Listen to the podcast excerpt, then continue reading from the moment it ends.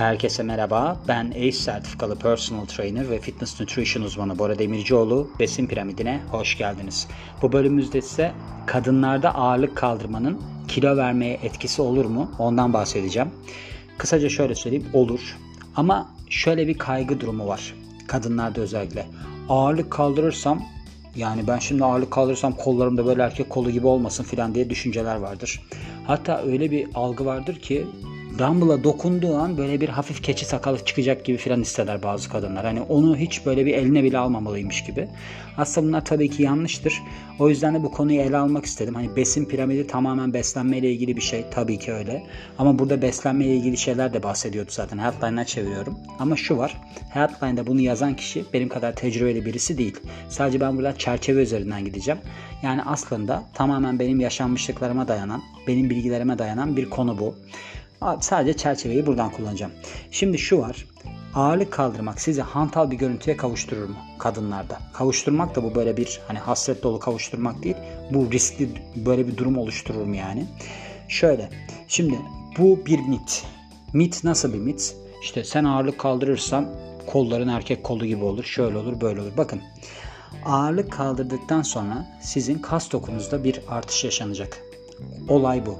Fakat bunu yapmanız için de aslında ağır kilolar kaldırmanız gerekiyor ve yaktığınızdan daha fazla kalori almanız gerekiyor. Yani buna bir caloric surplus deniyor. Artı kalori almanız gerekiyor.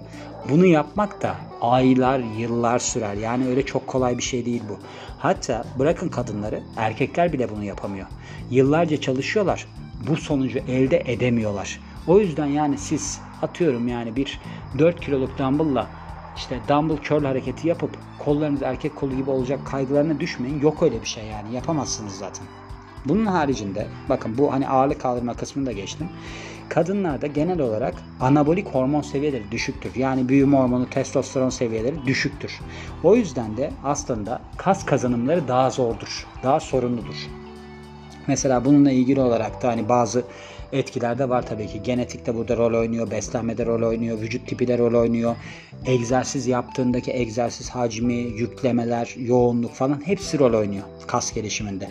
O yüzden hani birdenbire ağırlık kaldırıp amanın ben bir bir hafta ağırlık çalışması yaptım ve kollarım tişörte sığmaz oldu gibi bir durum yok. Bundan yani emin olun yok böyle bir şey. Ya bırakın böyle bir haftayı, ayı bilmem neyi. Siz size söylüyorum ben yani yıllarca uğraşsanız bile olamazsınız. Çünkü kasın o hale gelebilmesi sizde şundan dolayı oldu. Kadınlarda bu algı bundan dolayı oluştu yani. Bir takım insanlar çıktılar. Mesela Arnold Schwarzenegger gibi filan.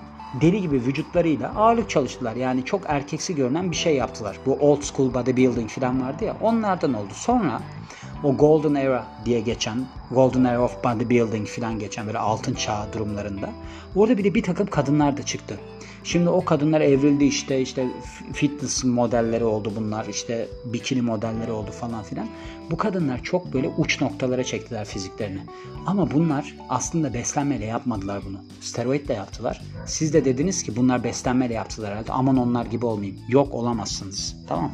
Bunu bir bilelim yani. Peki ağırlık kaldırmak yani kaslanmak diyelim kısacası size kilo vermede yardımcı olur mu? Şimdi şöyle sizin kilo vermeniz ve yağ yakmanız için kalori açığı yaratmanız gerekiyor. Bunu da 3 tane yolla yapabiliyorsunuz. Bir tanesi bunlardan aldığınızdan daha fazla kalori yakmak. Bir tanesi. Diğeri sizin işte ihtiyacınız olandan daha az kalori almanız. İkincisi hem aktivite seviyenizi artırıp hem de aldığınız kaloriyi düşürmeniz. Bu durumlarda siz kilo verirsiniz yani. Yağ kaybedersiniz, kilo verirsiniz.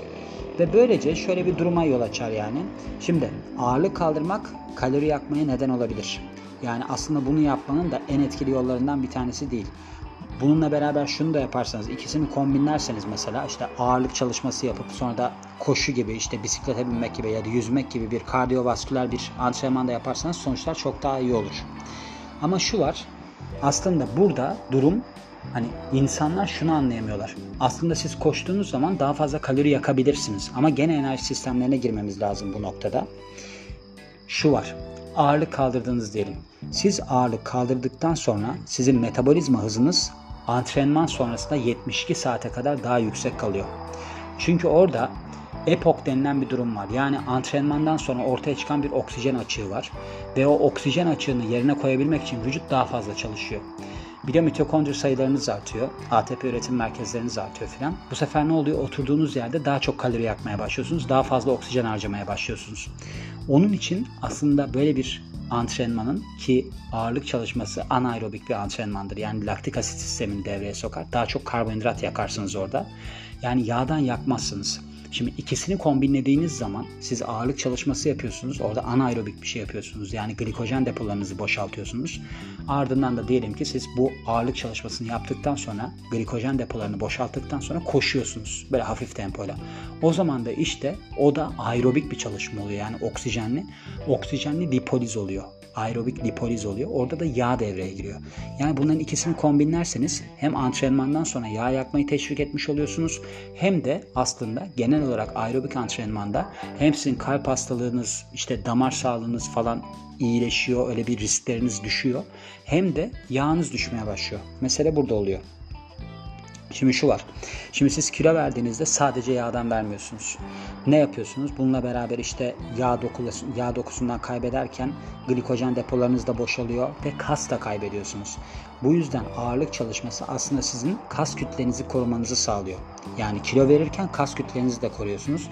Böylece ne oluyor? Hem sizin yağ yakımınız artıyor hem de metabolizma hızınızın düşme ihtimali azalıyor.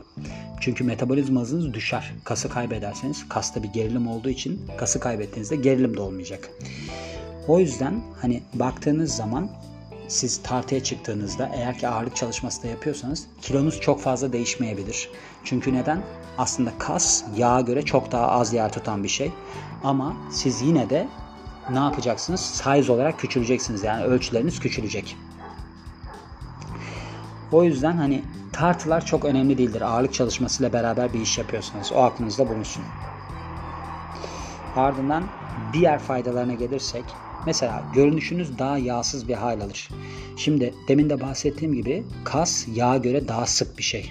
Yani ne oluyor? Sizin vücudunuzda daha az yer tutuyor. Bu sebeple de eğer ki siz kas yapar ve de yağdan verirseniz doğal olarak daha yağsız ve de daha ince durursunuz. Yani böyle bir etkisi olur. Bir de zaten şu çok şeydir. Mesela Miley Cyrus diye bir kadın var ya. Bu kadın zayıf. Ama yani böyle bir gevşek bir hali var. Dikkat edin böyle bir oynak yani vücudu. Böyle sıkı değil sıkı olması için kas yapması lazım. O kadın muhtemelen sadece böyle bir yemeğine falan dikkat ediyor. Bir şeyler yapıyor. Artık ne kullanıyorsa yani uyuşturucu bile kullanıyor olabilir. Onlarda biliyorsunuz öyle şeyler vardır. Onun için kaslı olmak önemlidir. Yani böyle zayıf olmak değil kaslı olmak. Ardından bakalım. Daha güçlü olursunuz. Tabii ki yani bu çok normal bir durum. Çünkü şöyle bir şey var. Siz en büyük etkilerinden bir tanesi olarak ağırlık çalışmasının daha güçlü olma durumunu yaşarsınız. Şimdi sizin güç kazanmanız günlük aktivitelerinizde de çok aslında önemli bir rol oynuyor. Bununla beraber de sizin böyle bir düşme riskinizde ve de sakatlanma riskinizde azalmaya yol açıyor. Ayrıca ağırlık antrenmanının ben daha önceden bundan bahsetmiştim. Kemik gelişiminde bir etkisi var. Neden? Çünkü aslında kemiklerinize geçici bir stres yüklüyor. Bu da şöyle bir sinyal veriyor vücuda bunları daha güçlü hale getir. Bunun adı Wolf yasası. Yani sizin kemikleriniz daha güçlü bir hale geliyor. Bu da osteoporoz riskini düşürüyor. Yani kırıkları falan engelliyor. Sizin yaşlandığınız zaman yaşayabileceğiniz durumlardır bunlarda. Kronik hastalık kronik hastalıklarda riskteki düşüş kronik hastalık riskinde düşüş. Cümleyi toparlayamadım. Şöyle ağırlık antrenmanı sizin kronik hastalık riskinizi düşürebilir. Bunlarda neler var? Mesela tip 2 diyabet var, kalp hastalığı var ve de yaşla ilgili durumlar. Bunların arasında sarkopeni var. Bu da işte kas kütlesinin aslında ve de gücün yaşla ilintili olarak yani yaş ilerledikçe kademeli olarak kaybolması. Köpekler de azdı arkada görüyorsunuz. Yani böyle bir şey bir tabiatın ortasında bir podcast yapmaya çalışıyorum. İzmir'deyim şu anda. Bu arada köpek sesinden de hiç hoşlanmam. O da ayrı bir konu yani. Neyse hatta şey demin yürüyüş yapıyorduk teyzem dedim ki ya dedim Klik diye bir film var dedim. Onu dedim izlemiş miydin sen? Dedi ki izledim. Orada dedim hani köpeğin sesini dedim kısıyor diye kumandayla. Evet dedi. O dedim sahnede de o kumandayı çok istemiştim ben olsun diye. Mesela şu anda podcast'e kısardım bunların hepsinin sesini çok güzel olurdu. Neyse yapacak bir şey değil yapacak bir şey yok. Şimdi hem direnç antrenmanı yani ağırlık kaldırmayı hem de işte kardiyoyu sizin antrenmanınıza dahil etmeniz sağlığa yönelik faydaları daha da artırabiliyor. İki egzersizin de iki çeşit egzersizin de sağlığa yönelik pek çok faydaları var. Bunların arasında tabii ki gelişen kalp sağlığı ve de akciğer kapasitesinde artış, metabolizma hızında artış, kan akışında artış ve de kas kütlesinde artış var. Bunlar çok önemli etkiler. Peki nasıl başlamalıyız yani bu hani biz diyelim ki spora başladık bir kadınız ve spora başladık nasıl yapmalıyız? Şöyle haftada denilmiş 3-5 ağırlık antrenmanı işe yarayabilir ve bunların arasında da 48 saatlik dinlenme çok önemlidir. Şu var ben bundan yani burada saza elime alayım şöyle söyleyeyim size. Aslında 48 saatlik aralar evet iyidir filan. Yani çok da şey değil. Bu sorunlu bir durum değil. Fakat şu var. Eğer ki siz çok ben antrenman yapacağım diyorsanız ve yapacağınız antrenmanlarda mesela bir gün siz bacak çalıştınız, öbür gün üst vücut çalışırsanız çok sorun olmaz. Yani çok böyle bir şey yaşamazsınız. Bir de benim başka bir yaklaşımım daha var. Bu zannedersem 8. bölüm olması lazım. Karbonhidrat döngüsü bölümü var besin piramidinde. Orada karbonhidrat döngünüzü bir gün ağırlık çalışmasında işte karbonhidratı yükseltip ondan sonra ağırlık çalışması yapıp ertesi gün mesela kardiyo yapıp orada da şeyi düşürürseniz karbonhidratı hem yağınızı yakarsınız hem de kaslarınızı geliştirirsiniz. O da çok etkili olur. Aklınızda bulunsun. Ardından nelerden bahsetmiş? Günlerden. Ha beslenme. Bakın besin piramidine yakışacak bir şekilde.